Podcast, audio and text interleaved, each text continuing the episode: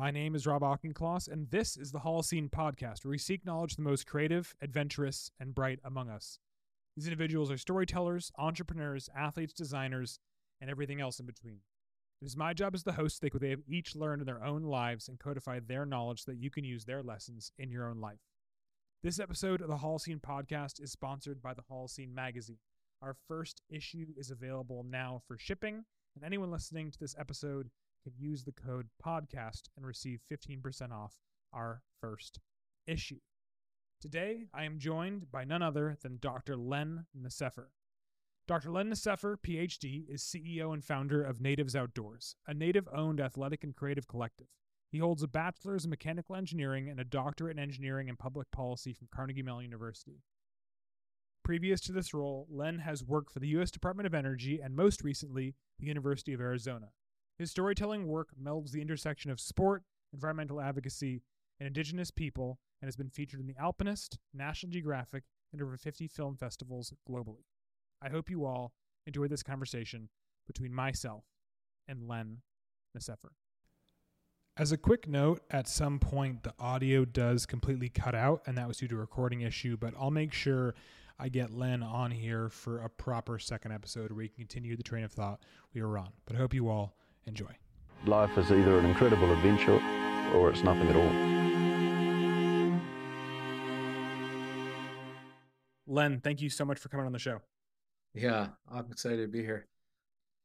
I start every single podcast by asking the same question, which is what is the first thing you think about when you wake up in the morning?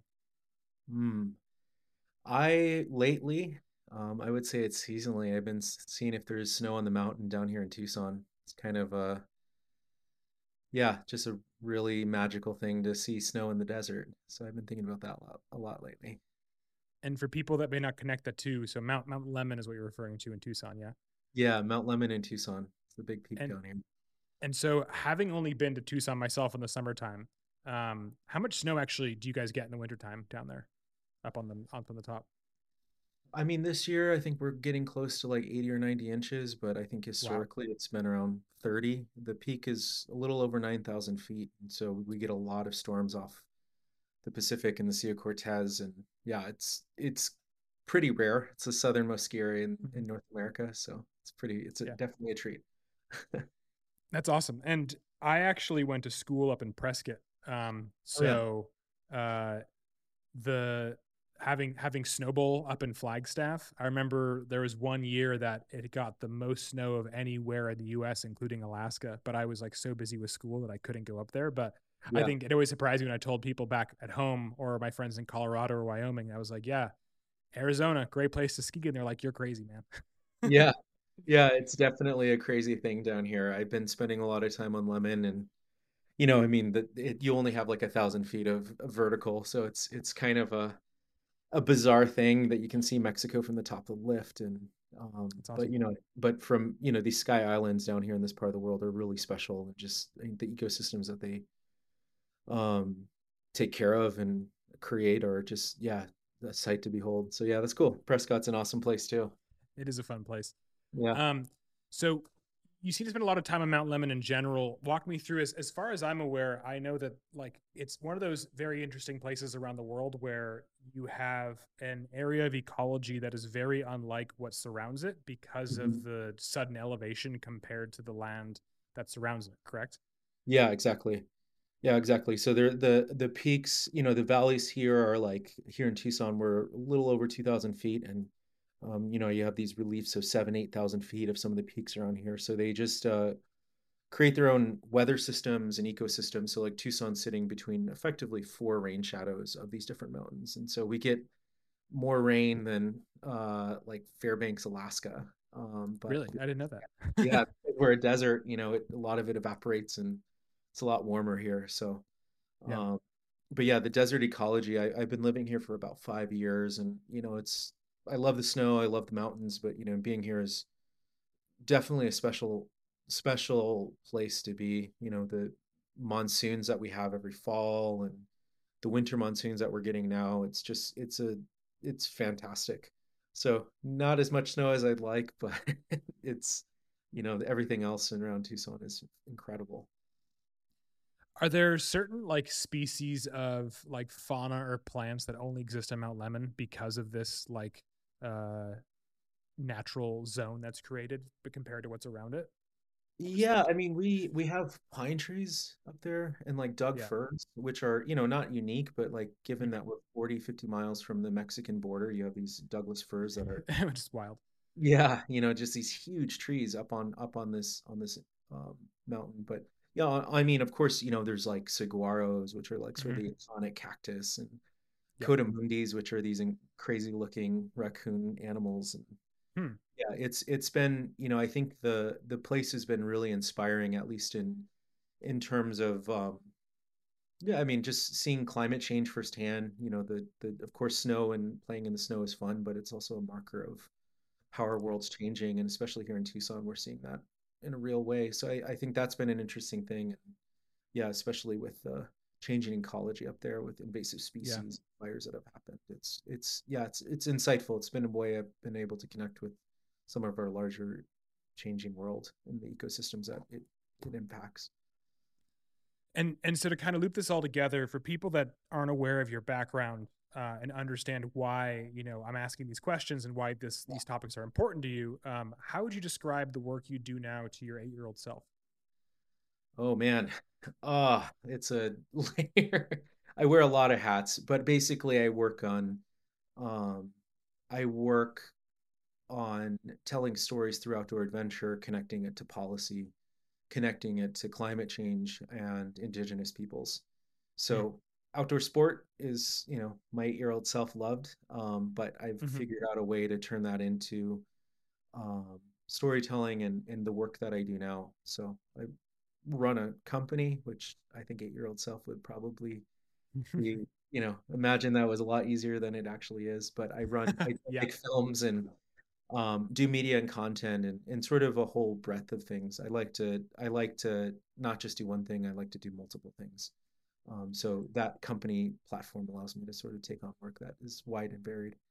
And by that company, you mean Natives Outdoors, yeah? Natives outdoors. Yep. Awesome. Yeah. Um, it's interesting. So I, I've actually seen your work for a while because of people that I kind of have associated with through the outdoor space. Um, you know, I was introduced to you by a mutual friend, Charles Post, uh, Oh yeah. a fantastic individual. Um, and I only knew him because of Chris Burkard. Um, Yeah. and I know that Chris has done a lot of work. Uh, I think you've worked with him in the past on a different project or two, or at least are in similar circles of people. Yeah. But um, I, I'm curious because you you have such a focus on media and motion and photography, but also to focus on like policy and change dynamics and like a, a very difficult landscape, especially Yeah. policy wise right now. Yeah. Like, wh- which came first for you? Is it like the interest in changing a narrative and helping other people, or like the interest in telling the story?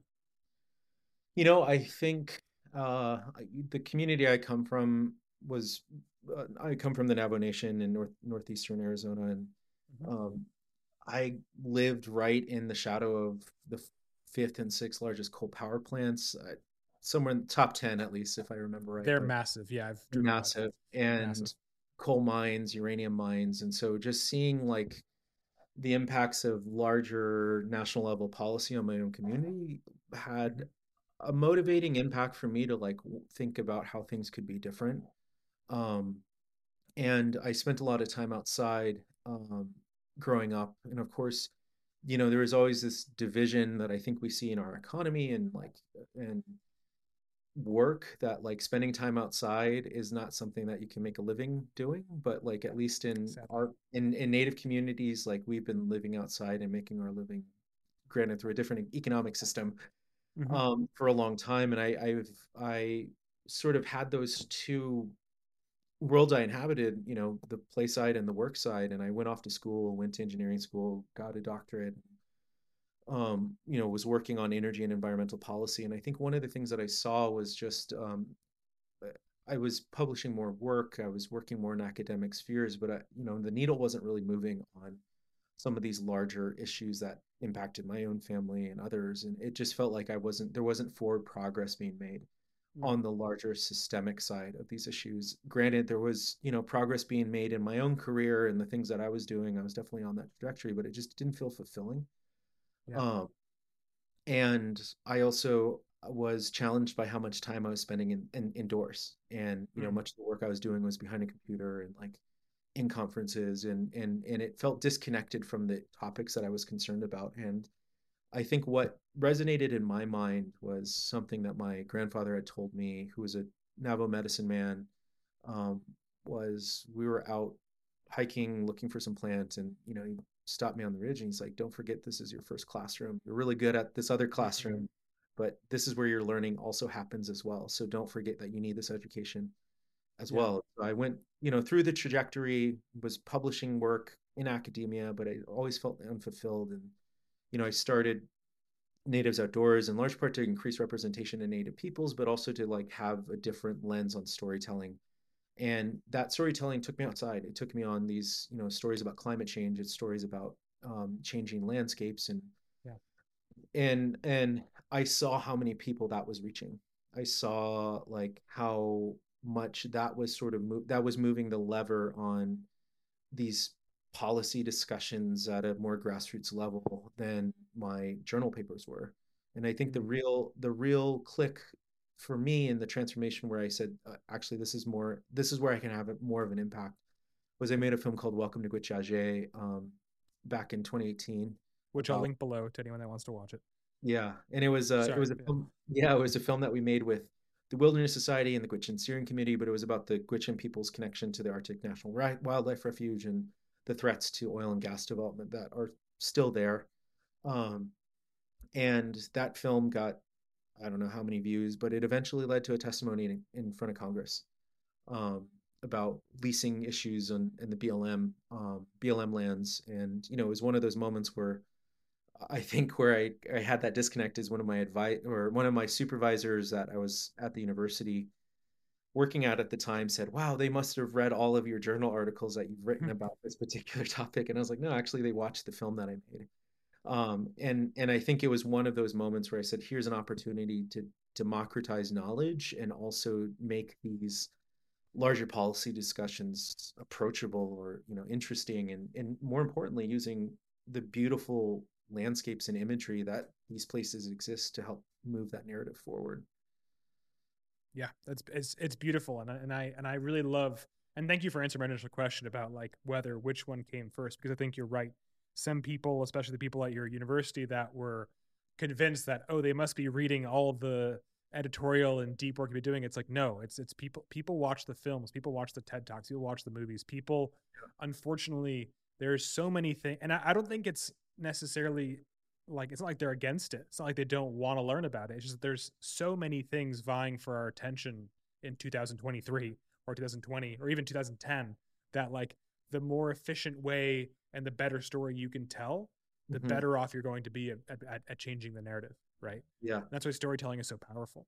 yeah and i mean you're right i mean it's the the attention economy i think that's Yeah. always that's i mean we're we're competing for attention all of the time and that's Mhm. like um you know in, in an implied challenge at least with the work that i've been doing it's just or it's just like an inherent challenge is just uh that you're competing for people's attention and you know some of that is has nothing to do with like the type of media and work that you're putting out it's like okay Mhm. this tiktok reel this this meme this sort of thing which has been funny because you know at least in much of the work that I've been working on and talk about climate change, indigenous peoples, mineral issues around that, it's heavy stuff. And I think there's only so much of that there's only so much of that information that I can absorb, but more importantly, people can absorb because we're all sort of inundated with um, you know, man-made horrors beyond our comprehension, right? So Yeah. it's Yeah. No, it's it's definitely scary because the way I think about it is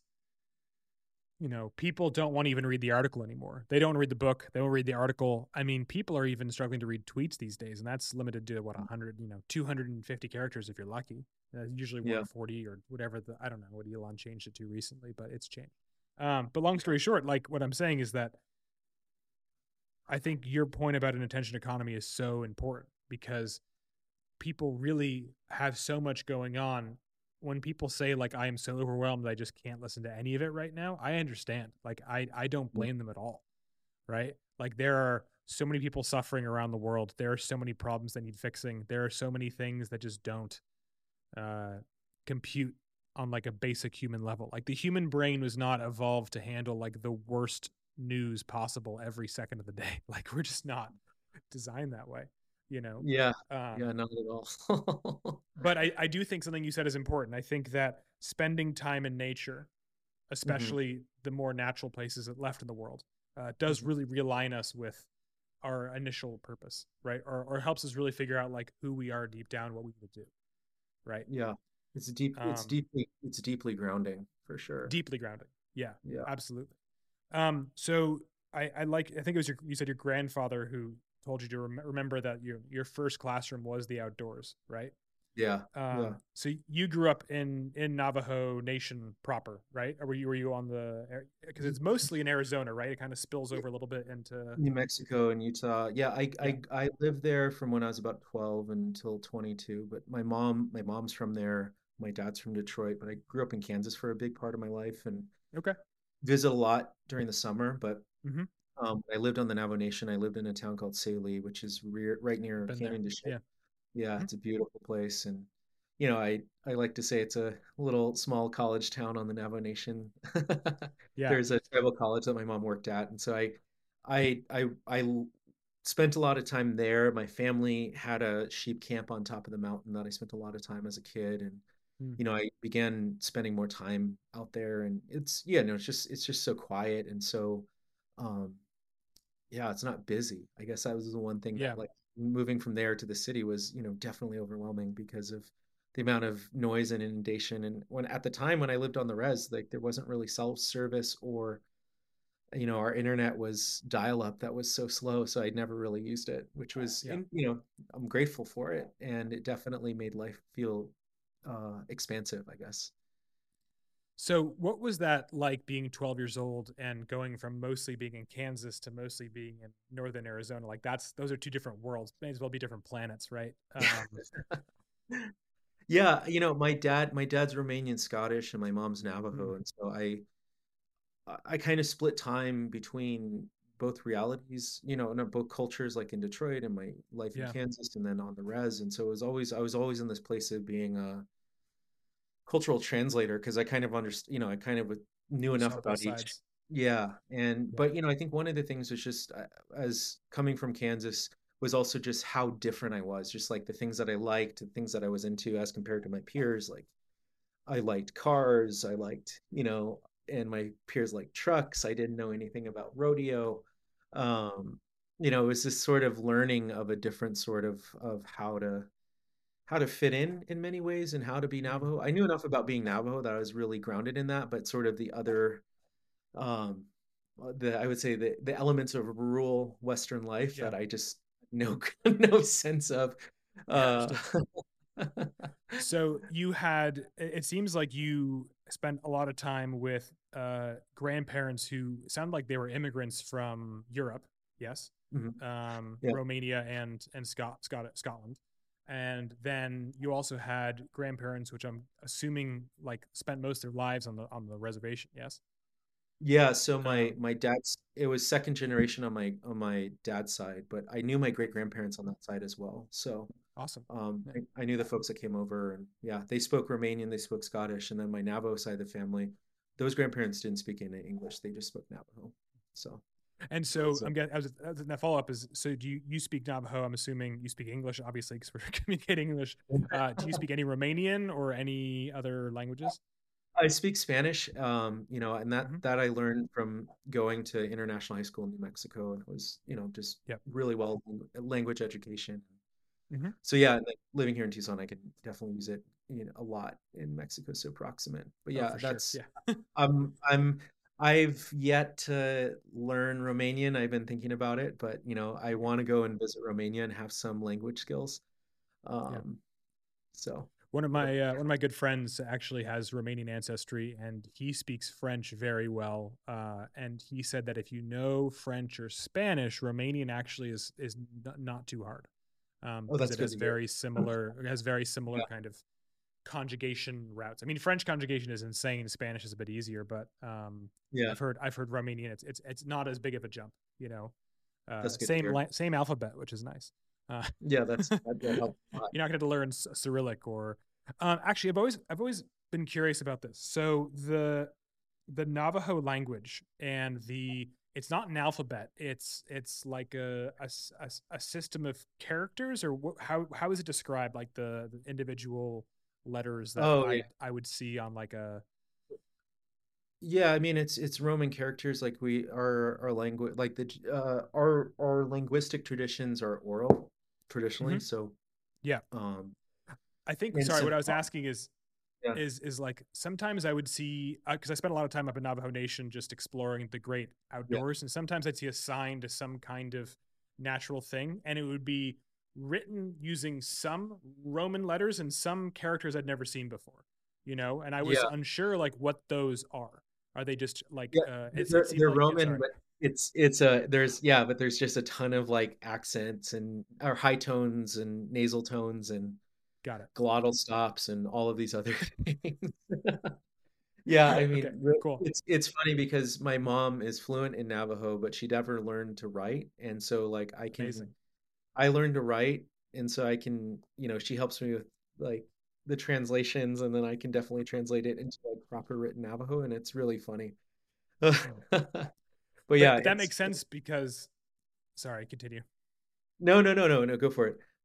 I was going to say that makes sense because if eh, from what I understand and know about the Navajo people, um, your traditions are very steeped in oral storytelling and everyone spending Oh. time together, right, throughout generations. So there wasn't really a need to have written Navajo. It seems like while your mother was growing up, right? Yeah, I mean the uh the the the Jesuits in like the early 1900s, eh, eh, late 1800s came and basically put um, Roman characters to our language effectively, and so that's where the written language came from. But like our our knowledge transmission, um, like the way in which we would pass down knowledge and stories were through songs, and and I remember yeah, there's there's songs and there's also symbology and other things that we use in ceremonial practices. But um the the the the process of chanting actually re, like generation to generation reduces in less alterations of um the original message as compared to writing. Um Mm, so i i don't i don't remember the exact study but i remember seeing that it's like someone it's like an order of magnitude difference how much a story or message will change over four gen four or five generations if it's written versus oral oral being more accurate. Because if you think about singing a song or chanting if you don't you know if you're changing the words it doesn't really fit the the rhythm of the song. Yeah, um interesting. Never thought yeah so that was yeah it was always interesting. But yeah i kind of i grew up in the ceremonial traditions uh, with my grandfather and that's how i got to kind of see that firsthand So, what traditions that you learned from your family do you still use on maybe not a daily basis, but at least like a weekly or monthly basis? Anything? I think you know the one the one thing that always stuck with me is just the importance of reciprocity or just having understanding our place within the ecosystem and that we have impact and you know that impact pact may by may, may be small but it can be cumulative if you add a lot of folks into that. And I think the other was just more importantly just the um, importance of just uh, you know when we spend time outside we're taking an experience maybe not we're not taking a resource per se but we're taking an experience and there's a way to acknowledge that Mm, we're in that sort of interaction or transaction with the natural world. And having that acknowledgement can be you know our, our first step to minimizing our impact so that that definitely is the one that sticks with me the longest I, I love that way of thinking. Uh, and to bring up a recent episode of the podcast with Sam Rubin, he introduced. I think I think you and you and him would really get along, and I'm excited to introduce you to um, because he is someone that is comes from an uh, a kind of a, des, a design engineering thought background, but he's really a policy person, and so he actually helped introduce in California uh, a law that really helps it helps it, it, it begins to force corporations and builders and developers especially to think about embodied carbon so the idea that Hmm. like when you get to the, when a material gets to the job site more than 50% of its carbon impact has already been spent through the transportation through its manufacturing process through just pulling it extracting it out of the earth itself right Mhm. and so the big thing now is that understanding that it's it's it's one thing to build a building efficiently. It's one thing for the final product to be efficient, but a lot of quote unquote hyper modern efficient buildings actually use materials that are so much of so much of a higher carbon footprint in the process of manufacturing them that it actually makes them no longer you know sustainable to build um, Yeah. but he's also big on that idea of how can we create solutions while also changing policy and with policy changing public narrative to be able to help protect these like last remaining uh you know vestiges of humanity effectively Sorry, I cut out there for a second. all good It's uh yeah no problem no, I uh the a lot of my work prior to this is I, I worked on life cycle assessment topics, like in doing, you know, that for energy systems and, you know, the embodied impact of, oh, I mean, even the smallest thing, it's just the cumulative impact is it's it's the scale is is in, is unfathomable. Like we can't really understand supply chains. I mean, the the beauty of supply chains is how interconnected and complex and the complexities of things that we can build, but also so are the impacts, you know, um, on a, every step of the way. Yeah, it's huge uh, and sorry for the occasional cutting out here and there it's uh, I, I think from the recording perspective we will always be good in terms of people hearing what we're saying but if anyone uh, listening has any kind of here's any you know potential len and i talking over each other it's not our intention i promise. Um so to someone so i always when people always ask me because i consider myself pretty well traveled um like where my happy places are northern arizona is usually top five places i mention. Um so if if you had to kind of make a guide to uh someone's first time in that region let's just say like northern arizona to four corners to monument valley um like that kind of that that span of of area like where would you tell people to go make sure they go check out first Yeah, you know, I think the San Luis Valley in cent South Central Colorado is, you know, we have our four sacred peaks, um, sort of scattered between Colorado and New Mexico and Arizona, and I've spent a lot of time around all of those. And I, I would say those are those are the definitely the top four. Um, you know, uh, Blanca Peak, and Navajo in the San Luis Valley is like this 14er that like juts, you know, it's got I think one of the top 10 prominences of any mountain in, in, in uh, the United States. So it's this huge mountain, 14er. Um, and then you kind of go west in the San Juans and around Durango, and those mountains are just so special. Um, you know, it's an extinct volcano that is Oh, yeah. basically creates this whole Chaucy mountain range.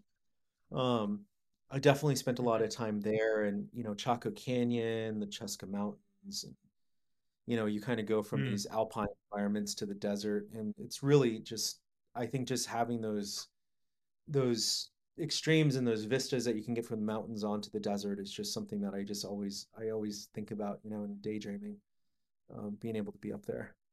Um, Yeah. So those are maybe those places. yeah it's it's it's durango is another one of those special places to me.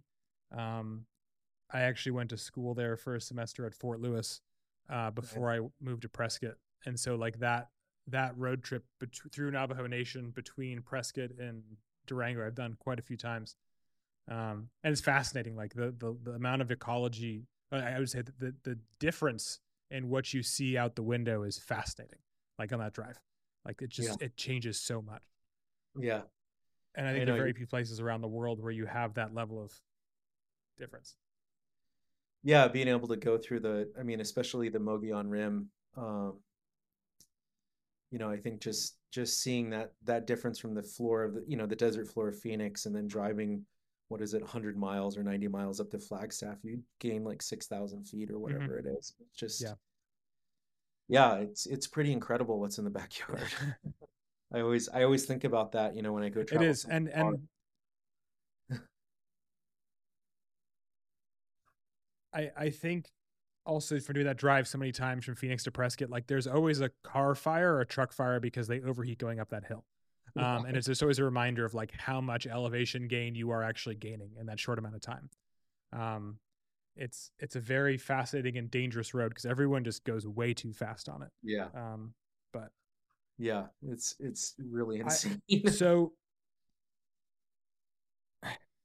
but i think that's part of arizona arizona has this little bit of like insanity to it that kind of makes it arizona which i like Yep. It's so true. It's a very insane place. so, um, going back to Natives Outdoors, uh, you, I'm sure you've been asked, you know, the founding origin story plenty of times. Uh, you kind of highlighted it in this podcast.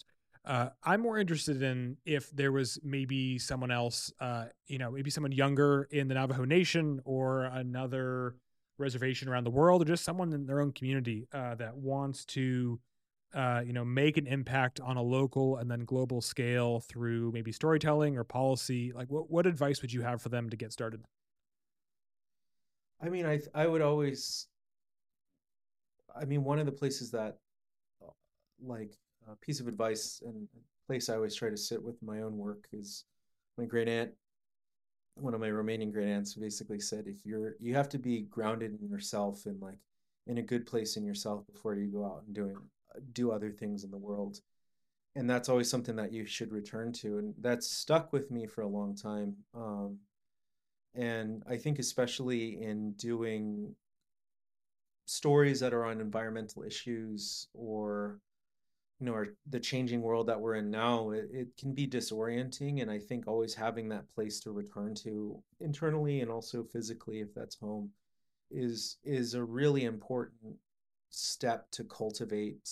Um, you know, before heading out and doing yeah, just going to far off places and places that you know will alter your mental model of the world and whatever it's it's really important to have that grounding before doing that and that takes time um i think just uh that that's also tied with the idea of just um are there ways in which you can build your self-confidence and um, capabilities of navigating the world around you and you know for every person it's different i took the route of education and policy for other people it might be art or whatever it may be music and mm-hmm. um you know, I think just having that um, that ability to feel grounded in that perspective, and I would say the the the last sort of big piece I would I would say is being willing to share and being willing to accept share your own story and sh- accept and share other or accept others when they do share it with you mm-hmm. and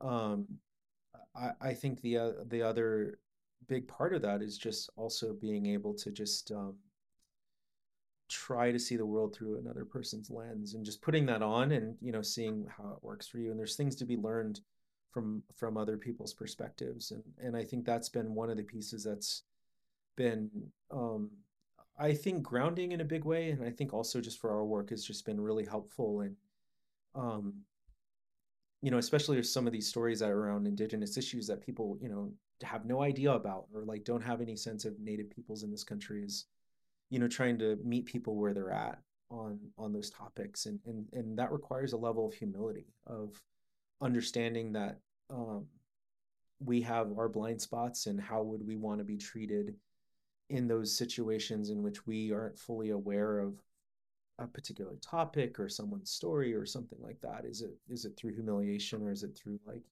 you know being met where we're at and like guided in that process and i would say that's the latter is something that i would definitely like try i try to lean into more and more through the work that i'm doing and the stories that i try to tell.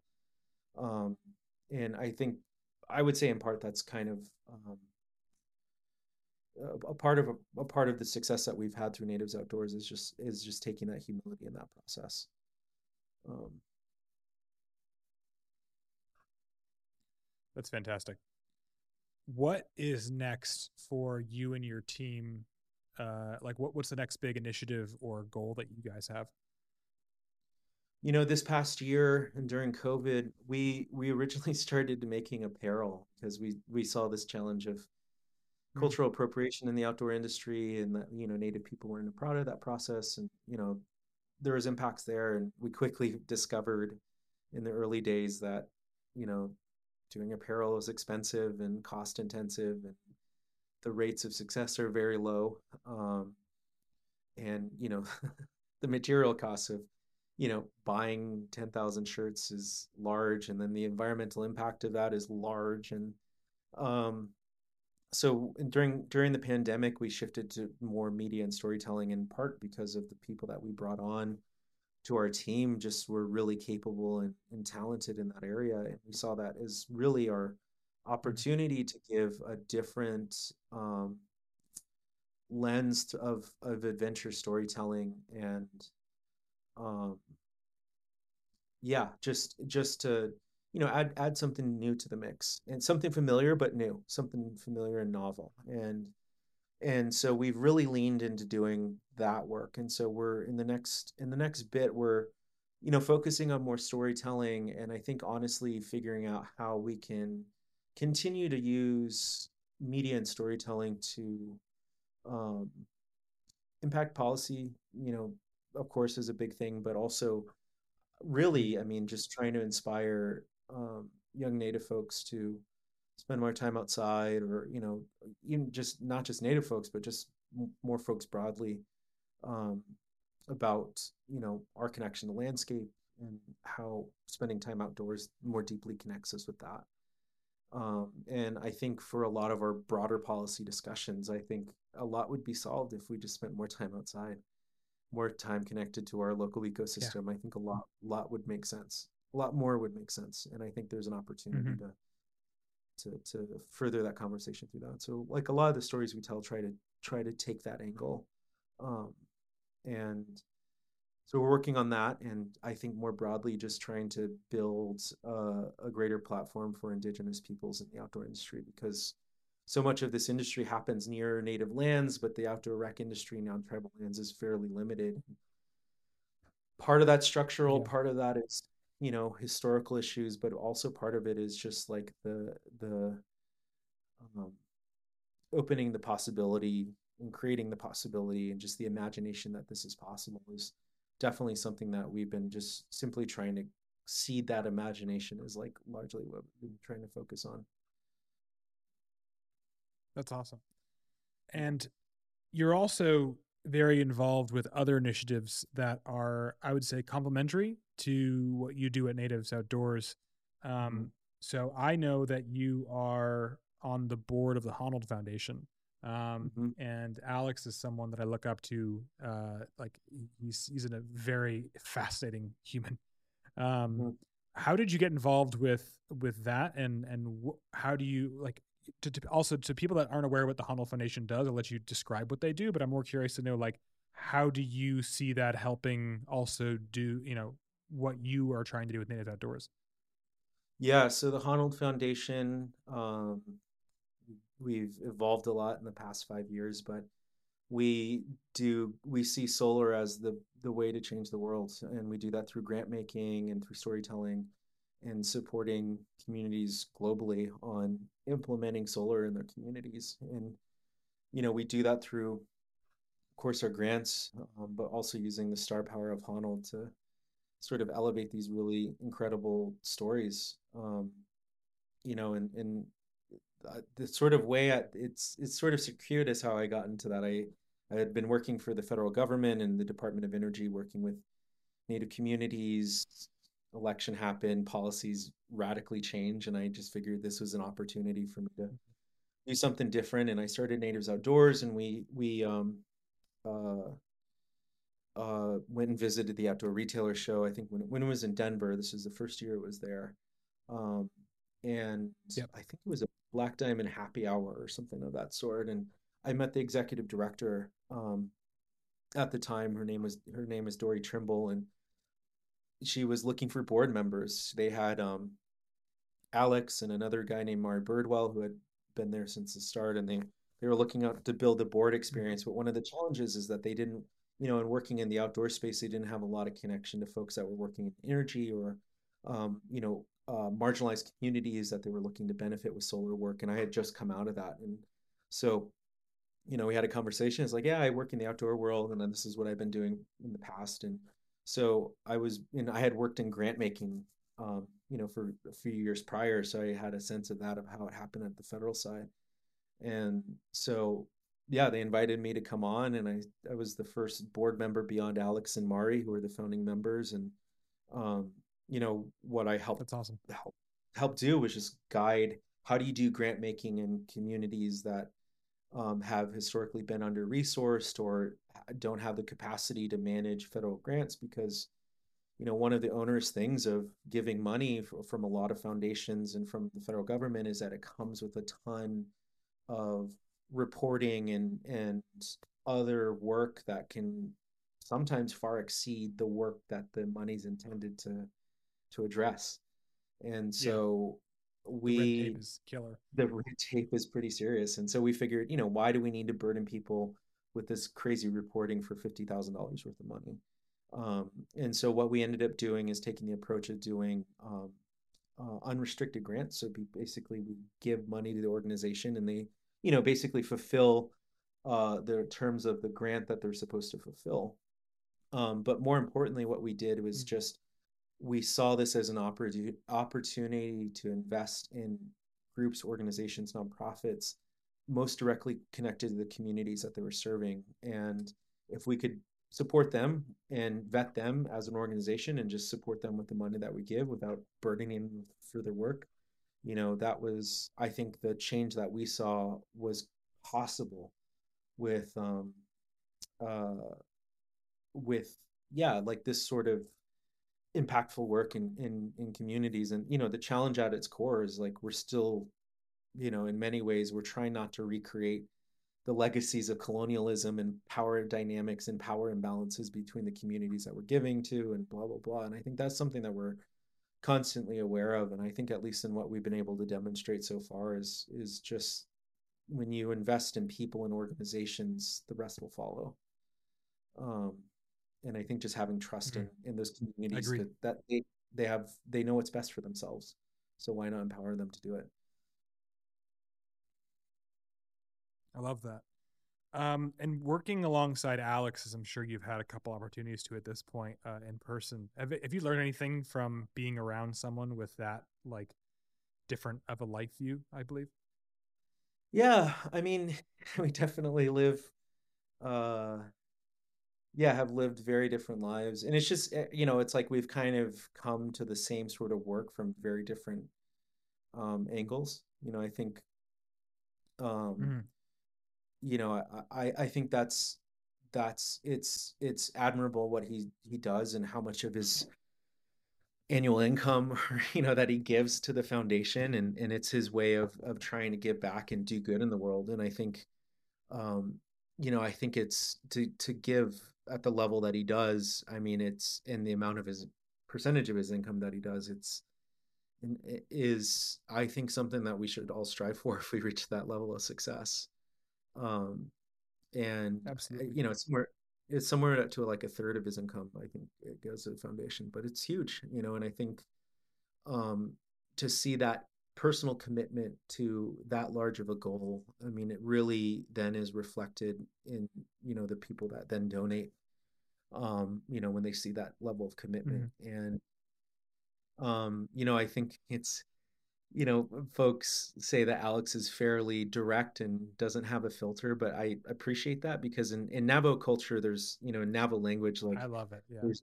there's no, there's no, um, you know, in English, we can kind of dance around topics or sort of talk about things indirectly. In Navajo, it's just culturally and linguistically, people say how they feel, and that's what it is. And, and, you know, I think that's been one of the things Yeah. that's just been really, um, uh I think refreshing uh just to you know have that clarity. I think one of the funniest moments that I had is we were at a board meeting and at everyone in the board meetings will go we'll spend a day outside and go climbing eh, for our in-person board meetings and we were at Red Rocks at one point and you know I was trying to do this work on this five nine plus 510 minus thing and I was like pretty psyched out and you know I'm, I climb occasionally uh and I remember just chalking up at the bottom and he just Alex looked at me he's like you know the chalk isn't what's going to be the decisive factor about whether you get up this or not. And and I uh, love you that know so much. it was just so deadpan and I was like you know what Alex you're right but you're an asshole. You're right but you're an asshole. Uh, but it was a And, uh, funny moment. I, And I wasn't. yeah. yeah. And and for people that don't aren't aware of climbing terms like a, a 9 10 plus or minus in that range is a very difficult bouldering problem for the average person and for someone like Alex, it's what he could probably do without even thinking about it on the average day, right? Because he is a superhuman when it comes to rock climbing. Um, totally. Yeah, I was I, I climbed that route that route on a rope, and he climbed the harder route to the left of it without a rope. So yeah, and probably what like two minutes, three minutes, maybe. Yeah, yeah, it was it was impressive. Yeah. Um, to anyone who hasn't watched the movie Free Solo, uh, directed by Jimmy Chin and Chai Vasarhelyi, I'll link it below. Um, but that's uh, it'll it, it'll probably change the way you view human endeavor and or what is actually possible. It's a fascinating documentary. Um, yeah. But he's a he's a cool dude. Um. So kind of bringing it back to storytelling and uh, your initial love for like filmmaking and photography and storytelling. When is the first time you picked up a camera? Oh, um, you know, I I probably when I was young, my mom uh had done landscape and birding photography when I was a child. Um and she mm-hmm. made got a cover of one magazine. I think it was one of the New Mexico Tourism magazine or something of that sort. And um, you know, it was always something she did as a hobby. But I I still have her. I have her camera still, and um, you know, so I I had that exposure from a young age. Um, you know, my mom did other things. She had another job, but it was like a hobby of hers. And um, but I think for myself, I started picking up photography at the end of of college. Um, you know, at the time I was into cars, so I was like taking like motorsports photography and um yeah, spending time at racetracks and stuff like that. And you know, it was fun. It was different, very different. And yeah. you know, eventually when I went to grad school, I had to like sell that camera and, and do other things. And um uh but I eventually came back to it uh when I moved to Colorado and just spending a lot of the time, a lot of time in mountains and just seeing these incredible landscapes. Um, I just wanted a better way to capture it than on my phone because at that point, you know, camera phones were good, but not like great. And I think I saw the, mm-hmm. you know, opportunity and just, yeah, having a different way to, to keep myself occupied. Um, I yeah, so I started doing that, and then I eventually started doing more filmmaking along with the help of some of my good friends that were already filmmakers on like Gwichyaa Zhee and um other projects and I and I think that that um sort of use of technology you know sort of scratched the itch of my engineer brain but also like having that um that sense of of desire to like capture the natural world was that sort of other experience of you know my grandfather referenced of like spending time outdoors and like um, in that classroom it was like an opportunity to learn of like how do you you know taking photos in nature is challenging and um, you know it takes a lot of work and uh, and I, I saw it as a challenge i saw it as something to just um, feel uh, incredibly uh, green and like a noob and you know sort of feel out like in that element of being uncomfortable, like of, of learning something new. Um, yeah. That I think I have, I, I really enjoy that. I really enjoy that space of being in there. And I think that with photography and combining the photography with other outdoor sports, whether that's cycling or skiing, just felt like a, uh, added to that challenge. So I, I would say that in large part it was driven by that that sense of of feeling like I was learning, um, and having that desire to learn. I love that. And so, do you remember the first like proper film or project uh, that I guess was public that you made? Yeah, honestly, Welcome to Gwichyaa Zhee was my first, um, my first big really? film. That's amazing. Yeah, and you know, it's as I've soon learned, not all films make it into multiple festivals. uh, yeah, and they don't go on tour, and they don't always result in testimonies to Congress, and so I think that kind of distorted the possibilities yeah. of like, you know, I was like, oh, this doesn't always happen, but you know, that was a that was a that was a really great experience of just seeing how a film is made and like kind of seeing it from concept to execution. Um, and yeah, and then of course we worked on Spirit of the Peaks with Natives Outdoors, and that was led by again Greg Balkin, who Mhm. um, uh, helped direct this, and Connor Ryan, and you know I supported in a in a executive producer role and just basically connecting the dots with the Ute tribe on that film. You know, this film is a ski film that's Mm. uh, you know telling the story of the Ute people and their connection to the San Juan Mountains in southwestern Colorado. It's a place that you know I consider home. It's a place I love spending time in. Um, but you know, kind of going into depth about their connection to water and their connection to the place, and telling it through the lens of a native skier in Connor. And um, you know, part of that was uh, Yeah. I had built relationships with the Ute tribe prior, and so building that and like helping make bring that to life in the the, the different ways was really fun. And um, of course, like you know, going to places like the Arctic Refuge and taking the camera has just been, I think, just really opened up the possibility to, um, yeah, just to like bring life to the written storytelling that I've done a lot of. Um, and I think just adds a Yeah. whole new layer of trying to think about how the photos will fit together with the story and vice versa. Is just I I I love that challenge and I love, you know, um being able to guide people through an experience or like sort of a story or an adventure um you know through my lens but also leaving the room for possibility on their end to think about what what what's there what's possible what you know i think that imaginative side is really fun Agreed.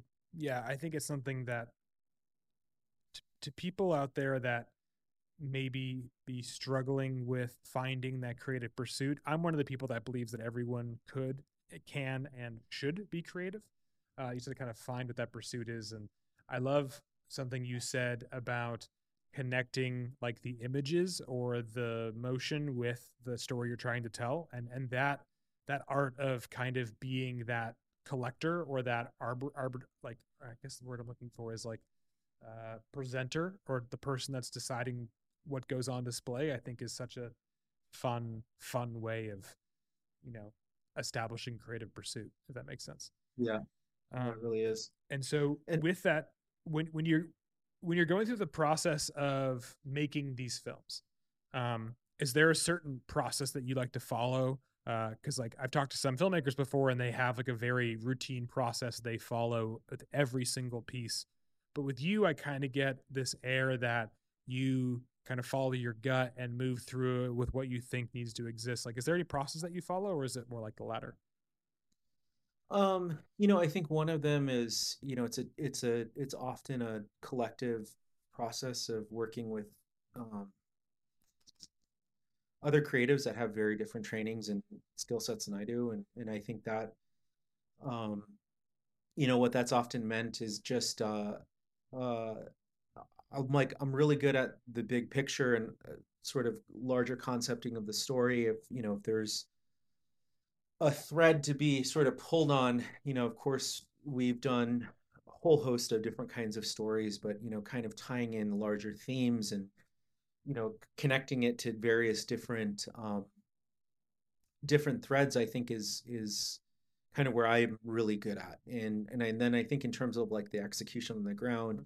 You know, that's where I work with other folks because I'm not f- as capable as like say our our filmmaker Isaiah in like the visual component of the story. And I think one of the things is like there are elements that I can contribute to that conversation um, and support with, but you know, in many parts, it's just um, it's like he'll bring a story to life that I have concepted, or you know, he has a story idea and I help build it out, and then he'll help, you know, basically lead the visual component of that. And I think you know what I'm really good at, at least in is you know having that awareness and that humility that you know like I have a training in certain things about, you know, understanding environmental issues, the connected our ecosystem of indigenous issues, but I don't know everything within that. And I think just just like having that willingness to learn through the process of um, here's an area I have a question about, here's the area that I'm not fully capable of. Who does have that experience and that expertise is generally where we Mhm. try to where we try to land um, in doing those stories. So we've done like, you know, um, artist profiles and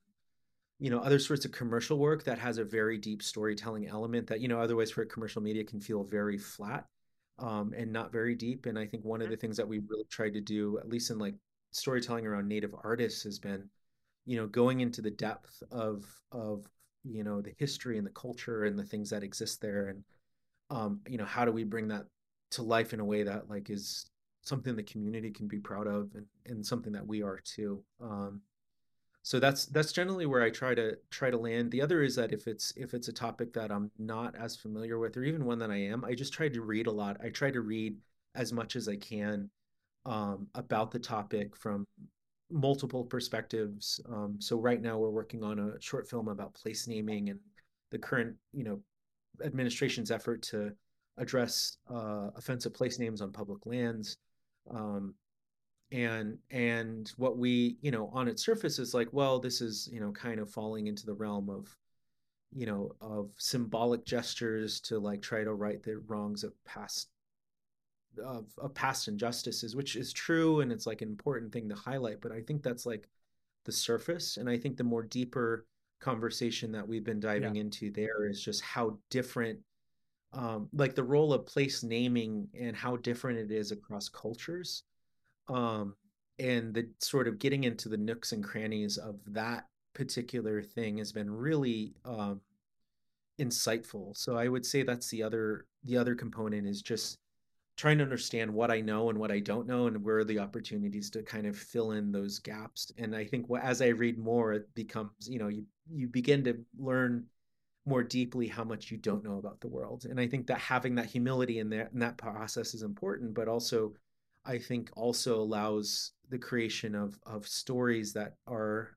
more authentic and I think can um, yeah just like help people think like think more broadly and like have questions and curiosity about the world instead of just simply walking away with uh you know this was the call to action for the film this was the you know the to-dos and then you know people go and do yeah. it and then feel good about themselves and then move on to the next and it's like is there a way in which these stories can um yeah just have people think more broadly about the world have curiosity about the world and then come to their own decision about whatever action they take if there is a call to action um, but I think just having that sort of sense of curiosity and of of the world is really what I try to leave the end goal of really what I try to leave folks with.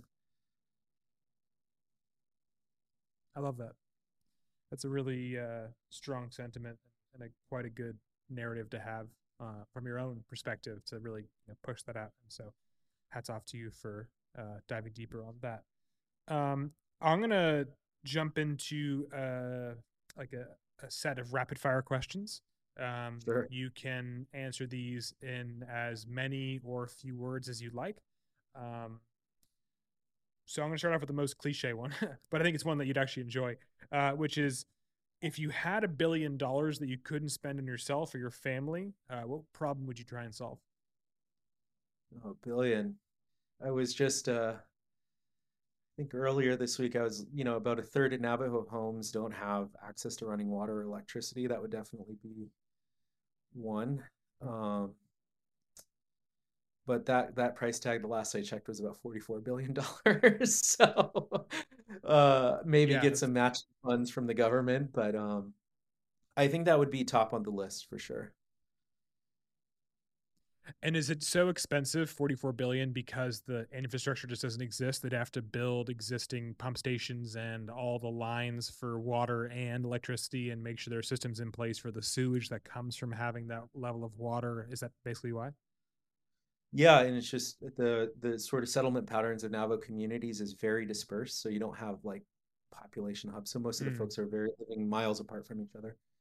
Um, so you have to go to distributed yeah. options so it just it drives up the cost a lot. For sure. Uh, this the sad thing is you look at where this government decides to spend some money, and 44 billion is something that you know some. It, it's it, it sounds like a lot to the average person, and it is a hell of a lot of money. But to someone like the U.S. federal government, I mean, that's you know deciding to cut off that much towards other programs is is highly doable and capable but we won't turn this into a massive political discussion i promise uh, but it is it is kind of eye-opening when you hear things like that yeah for sure you know um is there a story that your family or parents like to tell about you Oh man. Uh, I think that I'm a rebel rouser. I I think they like to, you know, I question authority. I question authority a lot. So working in the government was not a not a good fit for sure. I Not would pay. not I would. Pay, not I would pay money to see that. yeah, not in a not in a not in a, you know, a rebel without a cause, but you know, you know, really questioning whether authority is legitimate or not is something that I definitely uh, have the tendency to do. And so they have many yeah, stories about, you know, me in school in the in the different ways in which that came out.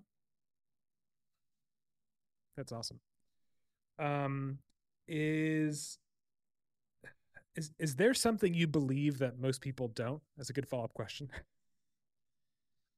Oh, I mm, I don't know. That's a tough one. I I it's I I would say I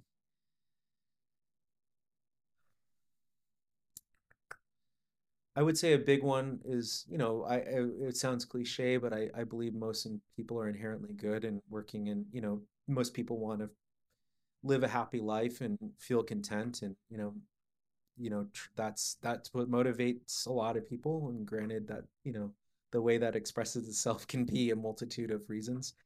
And i i think that's uh that's something that i think right now um in our political climate given how divisive it is it's it's really hard to kind of see people that are have different viewpoints than our own uh, being motivated by Mm, similar reasons as ourselves and i think that's a big one um i think the other the other part maybe similar and related is just uh you know i think i think there's a we don't i don't think that we we don't have a choice in the lives that we're born into or the history that we inherit like and i think that you know especially as a mixed person like you know i carry the heaviness of being native and then also the sort of guilt of like being coming from a society that's benefited from our our repression and um, but you know, I, I I think one of the things sort of related to that first idea of the inherent goodness of people is that I think we have our, our real choice in that history is what we do when we learn about the past and like where we sit within as you know sort of downstream from that history is like do we want to continue doing that i think that's uh, you know, some folks in my community and the Native community think that I'm just giving a pass to white folks for like all this past injustice, but you know, I think in the same realm, it's like we don't have a we don't have a choice like the lives that we're born into, and I think you know, I mhm. think I think having giving people the autonomy and saying you have the capability to make a decision about what the future can be, I think really is that's where I that's where I tend to that's where my judgment will start to come to bear is depending on what happens when those things are learned. Because you know we all have a lot of ignorance about the world around us. We don't know what the person across from us has been going through or you know people don't know our stories. And i think that's kind of having that humility that you know everyone has their own story and their own reasons for being. And that that's a huge i i think that's where it's just is trying to be humble about what we don't know. And i think that's something that in our online context right now it's easy to you know grandstand and you know take strong positions on issues and condemn people for Yeah, doing things we don't. And i don't think that's helpful. So that's i don't know. Maybe maybe a lot of people agree but no. i know there's there's folks that don't Unfortunately, that's where the rest of the audio cuts out from a recording perspective. I'll make sure I get Len back on the podcast for a proper round two. You can find Len online at Len Necefer. That's L E N N E C E F E R. He is very active on social media. And as always, you can find me online at Rob Auchincloss or Rob is Lost. I hope you all have a fantastic rest of your day.